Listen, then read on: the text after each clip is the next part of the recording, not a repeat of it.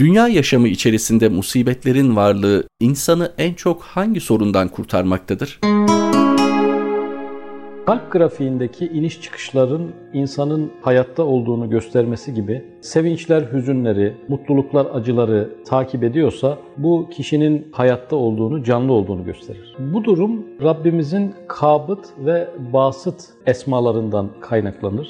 Kabıt daraltan, basıt genişleten demektir. Bu iki ismin tecellisinden dolayı insan hayatında sevinçler, hüzünleri, mutluluklar, mutsuzlukları takip eder. Bu sebeple insan hayatında sürekli genişleme ve ferahlık olmayacağı gibi sürekli daralma ve tıkanıklık da olmayacaktır.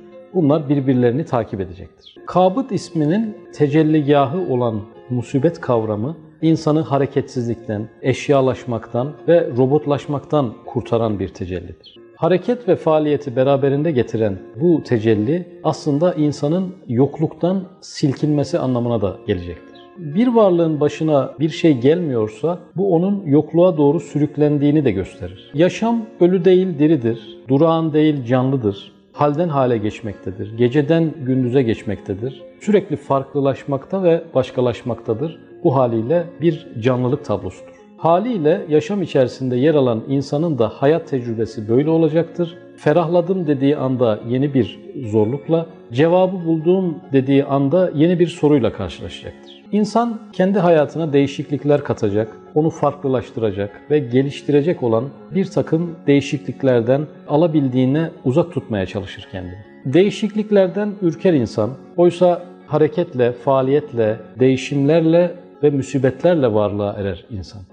Yaşadığı şehirden taşınınca acı çeker insan.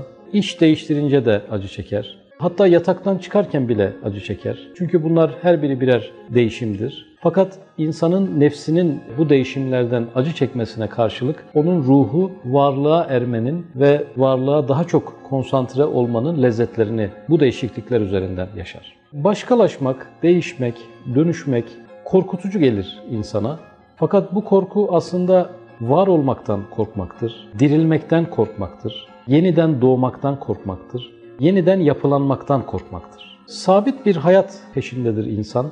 Dönüşümlerin olmadığı, musibetlerin olmadığı, onu geliştirecek değişikliklerin olmadığı bir hayat ister. Fakat bu hayat aslında insanın yokluğa doğru sürüklenmesinden başka bir şey olmayacaktır. Hani Orhan Veli'nin bir şiirinde geçtiği gibi acıkmasam dersin, yorulmasam dersin, uykum gelmese dersin. Bir satırda ben ekliyorum. Acı çekmesem dersin, ölsem desene.